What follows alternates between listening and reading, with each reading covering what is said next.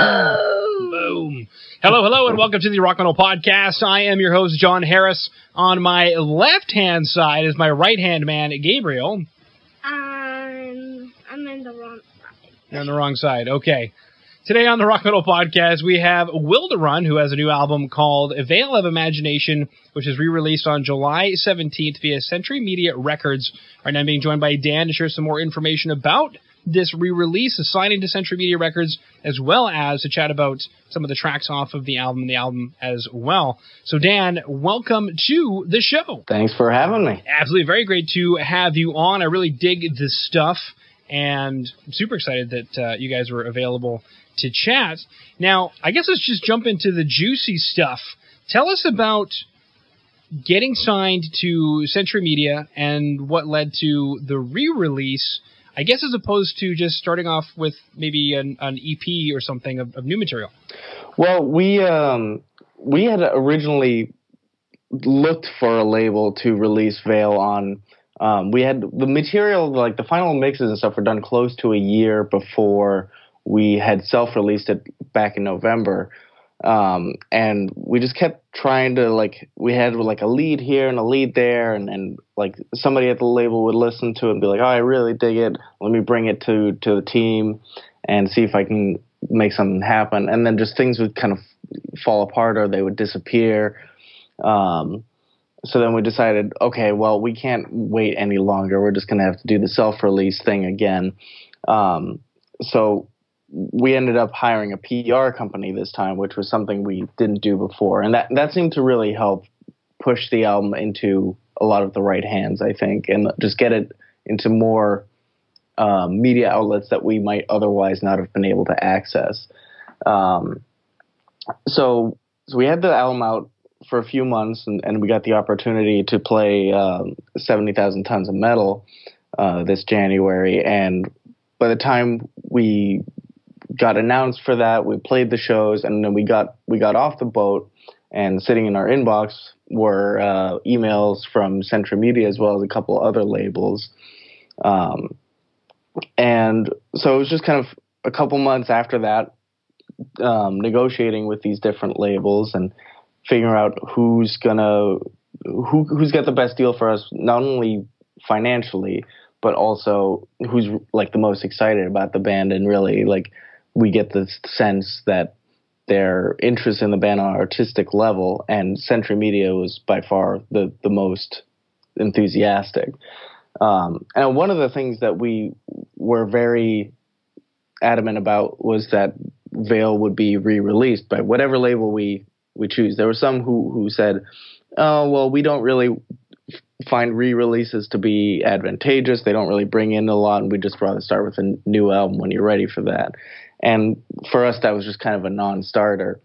Um, so Century Media said like, okay, great, let's do the let's do the re-release, and and then we'll we'll set you up for for X amount of albums after that. We finally came to all our terms, got everything together, all all materials, and now the, the album is finally going to come out again in physical form, which it's been sold out since uh, on our end since uh, uh, December like a month after we released it, we sold out of the thousand CDs we printed, and then um, so now it's finally getting printed on vinyl too, which is something we've been wanting to do since our inception. That's such a cool word. Since our inception, we, we want it to be on vinyl. No, I mean, there's so so much great news in that story, especially for anybody who's in a band listening in right now and is on the fence about hiring somebody to push you out there. And I know that I chat about it a lot because the number of bands who are on the show that come through a respected media outlet or a PR uh, person, even hired by by labels. So some labels do their own PR, and right. other labels just hire like rogue PR people uh, to do it, kind of depending on mm. the depending on the size of the label and they reach out to media people like me and then, then we get you on the show and it gets you into the hands of some of the right people. And it almost seems like even though they liked your music the idea of you taking that next step to push it yourselves i don't know made you seem more serious? Is that kind of maybe what you think? Probably. Um, i think like because because the uh, the A and R guy that we were talking to at Century Media, he was saying that like he he was aware of us um, f- for a little while already at that point, and and as, as were some of the other people at the label, um, and I, and I think it was just the idea that like we came out a with a, a record that I feel and they feel is is the best we've done. Um, but also that yeah we're we're okay we're to invest some money in actual promotion. Um, we're just to keep trying to build this machine up and every every album we do we keep being like okay well what can we improve on luckily we're in the in the position where every album we've done we've had more money under our belts with which to do it so part of that money went specifically towards let's hire PR because frankly, I mean, we were sick of doing it ourselves, and obviously, there's certain roadblocks that we can't cross on our own. Yeah. And oddly enough, as soon as you said that, because I've got the lyric video up for The Tyranny of Imagination, and as soon as you said that, the lyric line, oh my goodness gracious, I can't. Timidly you strive into the distance where the unknown beckons you. I don't know. It just it seemed like as you were telling your story and then that lyric line came up, there was just that moment of grace where that lyric line in that moment really seemed to embody going after your dreams. It does seem like yeah. I mean, I never made that connection, but I, I think there's a lot of uh, things. I mean, no, like especially our last two records, they're all the, the lyrics are all kind of written um, from a introspective uh, perspective. So I think these things, these things that we feel um, and how they relate to Wilderun are going to naturally make their way into the music because it's all kind of coming from the same place and it's all being funneled through the the Wilderun machine as well. So it's kind of interesting to, to think about it in that perspective because I never have. it's just you know microscopically just sucking one one lyric line completely out of, out of context. But the interesting is as I was uh, watching the lyric video and, and listening to you, that line came up, and it was like this this very positive intersection. And I mean, something else you mentioned too is, and I work with a lot of labels, and yeah, a lot of times they they hate the idea of a re-release, but then occasionally I'll see a label that says, "Hey, we've signed this band and we're going to re-release their first album." Sometimes even as far as two or three years ago, um, and it just kind of always shocks me and surprises me because usually what you hear is, "Well, that's old news. We don't want anything to do with it." Um, so that's why I was super curious, you know, to hear from you. Like, sweet. Not only are you, you know, with Century Media Records, which is an awesome record label that I've had the privilege of working with for a couple of years now, but also as well, they're going to go ahead and re-release what I consider to be some incredible stuff. So it just seems like a really solid alignment.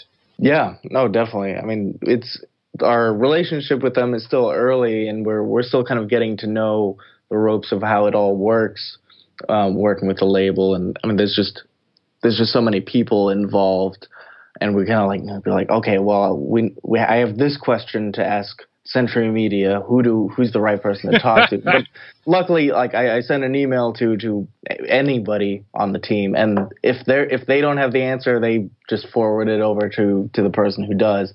Um, I mean, everyone there seems to be really on their game. They they're quick to respond, and they're just they just seem to know what's what's right for the band, and they I, I don't get the sense that they don't understand Will to Wilderun, which is something that we've dealt with with for almost our entire career has been trying to get people to understand what Wilderun is because we, we approach things in a really um, different way from a lot of metal bands, I think. Now, when you say that, that you approach things differently than a lot of metal bands, and I mean, obviously, we listen to the music and we can definitely hear something unique.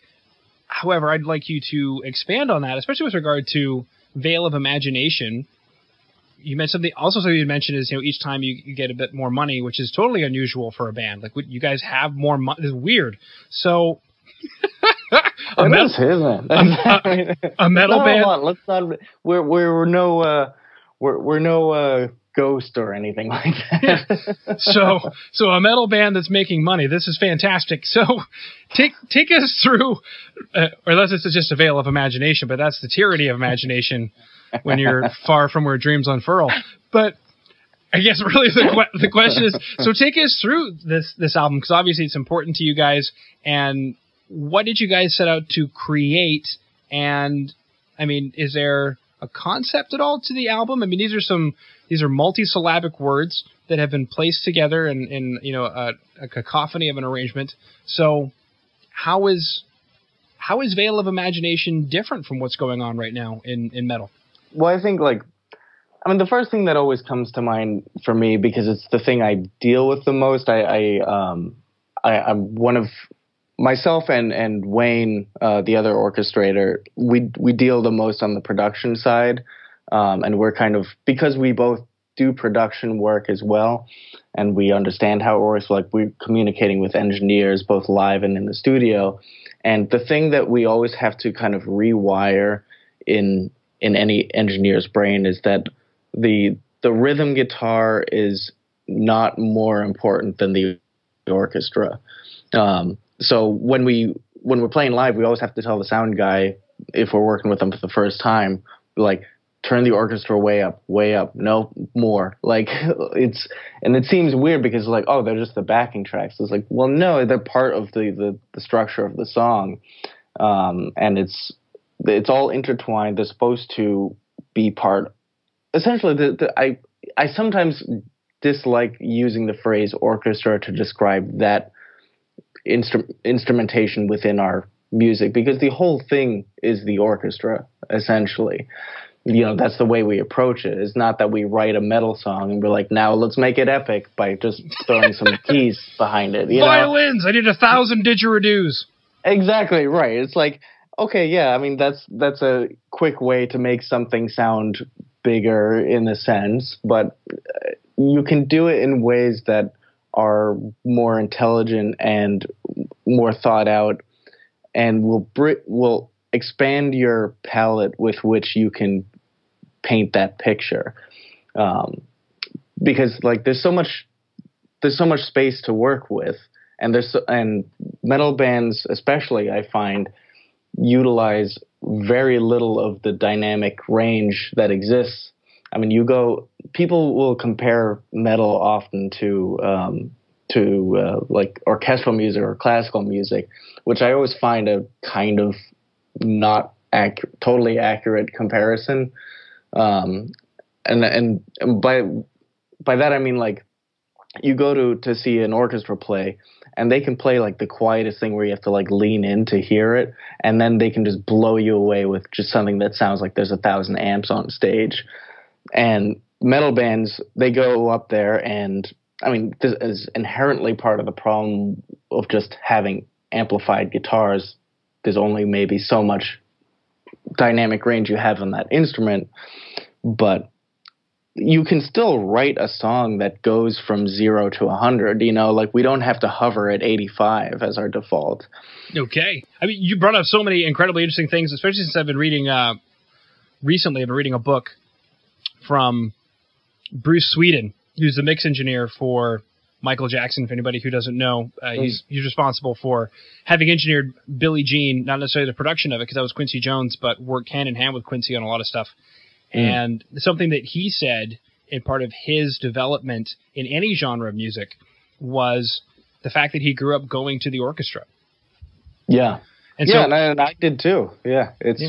hugely influential. And so you know what music is supposed to sound like, you know what movement's supposed to sound like, and you know a note that I made because we do some mix engineering as well, and we've definitely had some bands come in with some orchestra parts, and I've had to point out that their orchestration doesn't work with the song, and and I think without that knowledge of an orchestra, if people don't understand that orchestras are on their own time, they're not exactly on a grid, so that produces an, an issue. Mm-hmm. And what the instruments in the orchestra do. What does a violin do? Why is it there? what does a trumpet do and why is it there? And how do you make those two talk to each other and work together? And I think if you have that sense of understanding, then even writing just with guitars and basses becomes uh, more cohesive because how many guitar players know why they're there to begin with? What what does what purpose does the guitar have in a metal mix? Right. No, I mean I think um, I think that like we as as metal musicians we we grow up writing material that's meant or is at least imagined being on stage with you know between three to maybe six people um, and even if you introduce uh, keyboards or things that are playing orchestral parts or backing tracks, you you still have that idea in your head, and you think like, oh, how are we going to play this live? and stuff like that, and, and um, and I think it gets distracting, and I think it takes away from the idea that like within this thing that you're calling the orchestra, there are an infinite amount of sounds that you can explore and how they react and in, uh, or interact with the band elements. There's there's so much there that is unexplored, and and we still feel like we've barely scraped the surface on what's possible there. Well, just got to peel back that veil on the imagination. Beautiful. And if you want to check out the tracks, Tyranny of Imagination and Far From Where Dreams Unfurl, there's, I believe, a, a, studio video for Far From Where Dreams Unfurl, and then there is a lyric video for the Tyranny of Imagination. You can check out both of those on today's show notes at www.therockandrollpodcast.ca. And I guess, you know, since we spent so much time chatting about the album and many of the dynamics went into it and the, the exciting news about uh, partnership with Century Media. So again, congratulations on that.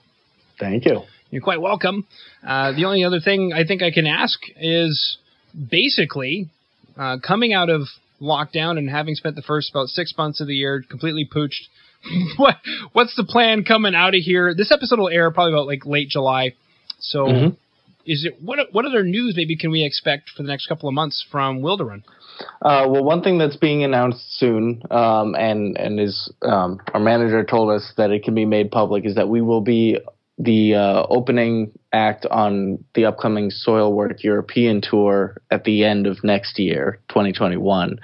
Um, so that's as of right now our, our only like solid uh, plan that we have. That's like okay, that's booked, and hopefully everything's back to normal by then, and we can make that tour happen. Well, we still have to figure out what we're when we're gonna do the uh, the tour we were going to do back in April with Aeternum because that's that's postponed. So trying to fit that into our schedule as well as um, hopefully getting into the studio next year as well to record a new record. Hopefully, it, provided that we can actually finish it in time. yeah, well, with a label barking down your neck, I think you'll be able to do it this time. Beautiful.